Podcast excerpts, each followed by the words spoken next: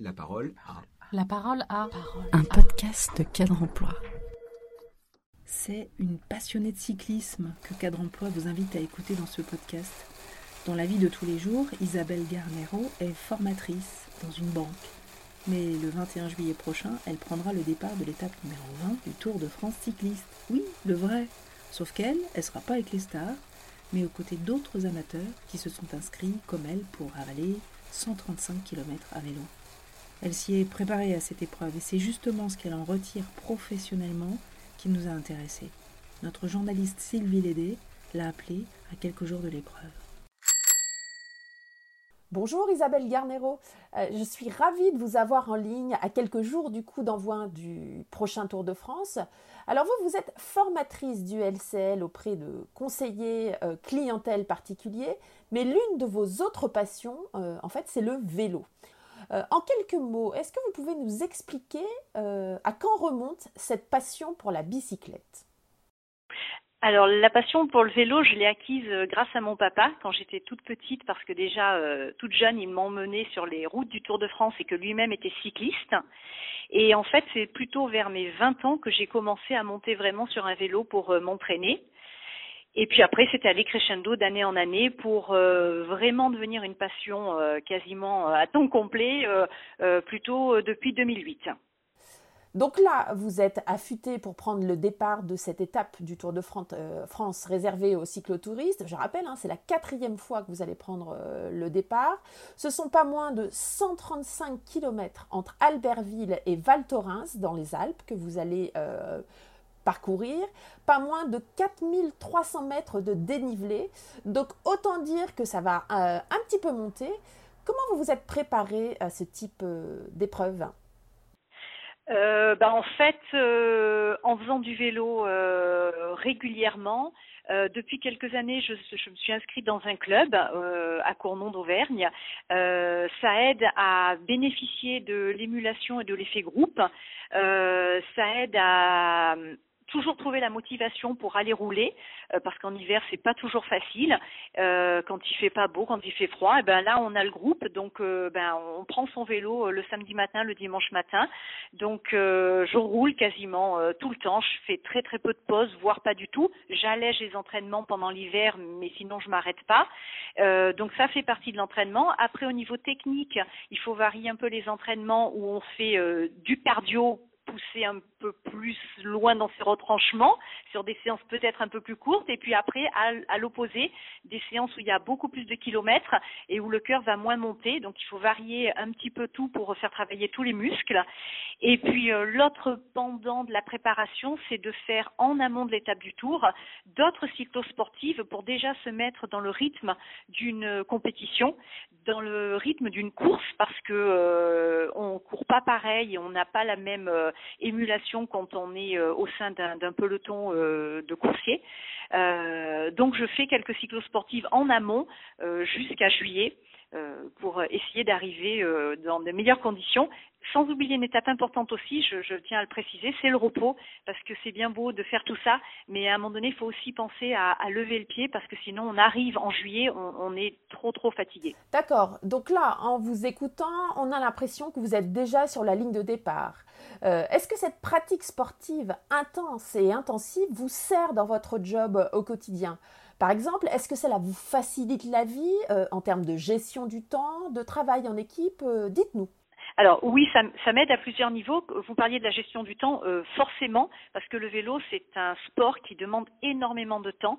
c'est des sorties entre 3 et 5 heures, tous les samedis matins, tous les dimanches matins, plus une dans la semaine. Et c'est là où ça m'aide, parce que je fais mon emploi du temps euh, parfois en fonction des sorties vélo que je vais faire. C'est-à-dire que si je vois que euh, une après-midi je vais pouvoir euh, faire une sortie vélo, eh bien je vais poser une demi-journée de congé. Mais pour ça, il faut que je récupère du temps de travail sur autre chose ou que j'avance un peu plus vite sur des dossiers. Donc oui, je, dans la semaine, je m'organise mieux dans mon travail pour que cela puisse se retrouver sur mon temps de sortie vélo.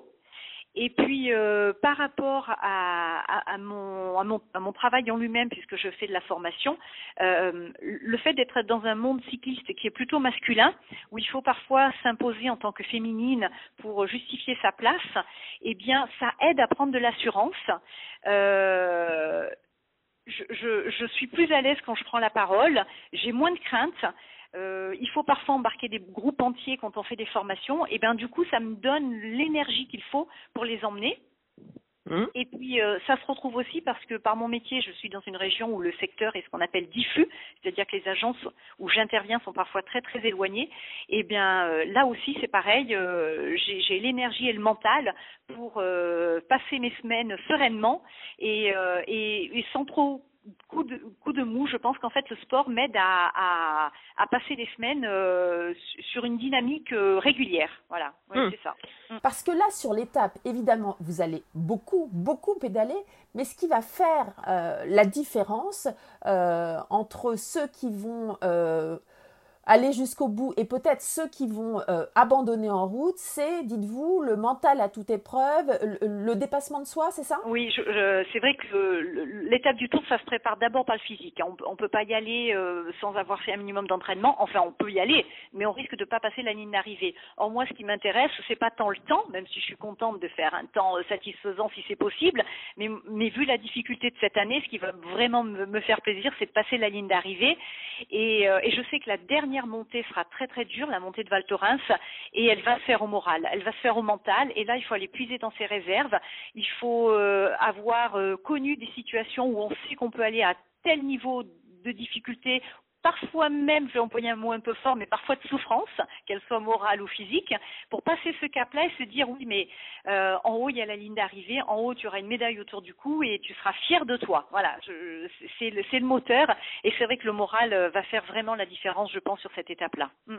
Est-ce que vous pouvez compter sur le soutien de vos collègues, de votre boss et de vos collaborateurs? Comment vous êtes soutenu en interne?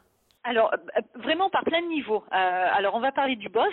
le patron, il m'aide, euh, il m'aide bien dans mon organisation parce que il a la, gentillesse, on va dire, ou la possibilité de pouvoir accepter mes, mes demi-congés dont je parlais tout à l'heure que je pose. Et eh bien parfois dans la semaine quand je vois la météo qui va arriver et que je regarde ça le lundi mmh. matin. Donc, alors que normalement, ben, il faut quelques jours d'anticipation. Ben, là, il accepte que je puisse libérer des demi-journées de temps en temps comme ça. Euh, après, au niveau de mes collègues, quand j'arrive le lundi matin, justement, ils me disent alors qu'est-ce que tu as fait ce week-end, qu'est-ce que tu as fait comme tour, euh, combien tu as fait de kilomètres, euh, voilà, ils s'intéressent vraiment à ce que je fais. Si je fais des cyclosportives, ils me demandent le temps que j'ai fait, le classement que j'ai que j'ai obtenu. Donc ils s'intéressent vraiment et ça c'est très agréable parce que c'est ma vie privée, ils pourraient ne pas s'en mmh, intéresser, mais ça me fait plaisir. Et puis l'autre domaine dans lequel on voit qu'au niveau du travail, il y a un intérêt, c'est encore plus haut, c'est-à-dire au niveau du LCL dans l'entreprise, euh, parce que là, cette année, euh, ils ont mis en avant les collaborateurs qui vont faire l'étape du tour, et il y a en interne un, petit fil rouge, on va dire, qui, s'est fait euh, pour qu'on puisse suivre notre évolution, et ça, c'est diffusé à l'ensemble des collaborateurs.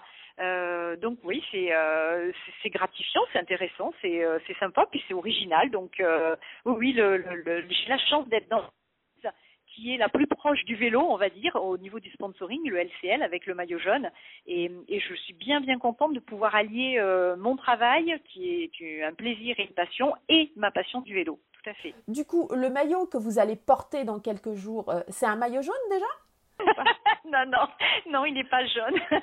Et j'aurais pas du tout la prétention de mettre le maillot jaune sur les épaules.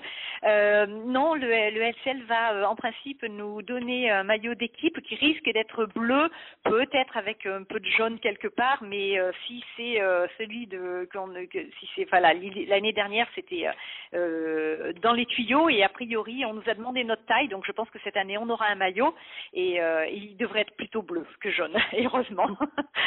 Donc un maillot sur lequel vous allez pouvoir porter la super médaille que vous allez décrocher euh, en haut de Val d'Orens sans doute.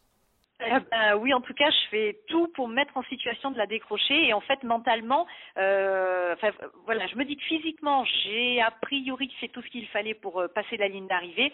Et, mentalement et moralement, je me mets en situation de me dire, oh oui, il va y avoir des moments où ce sera pas facile, mais oui, tu seras super fier de toi quand tu vas passer la ligne. Donc, euh, un peu d'effort, un peu de, faut prendre sur soi. Et euh, oui, oui, j'espère je, bien mettre cette belle médaille sur ce beau maillot bleu. Absolument. La parole à... La parole à... Un podcast de cadre emploi.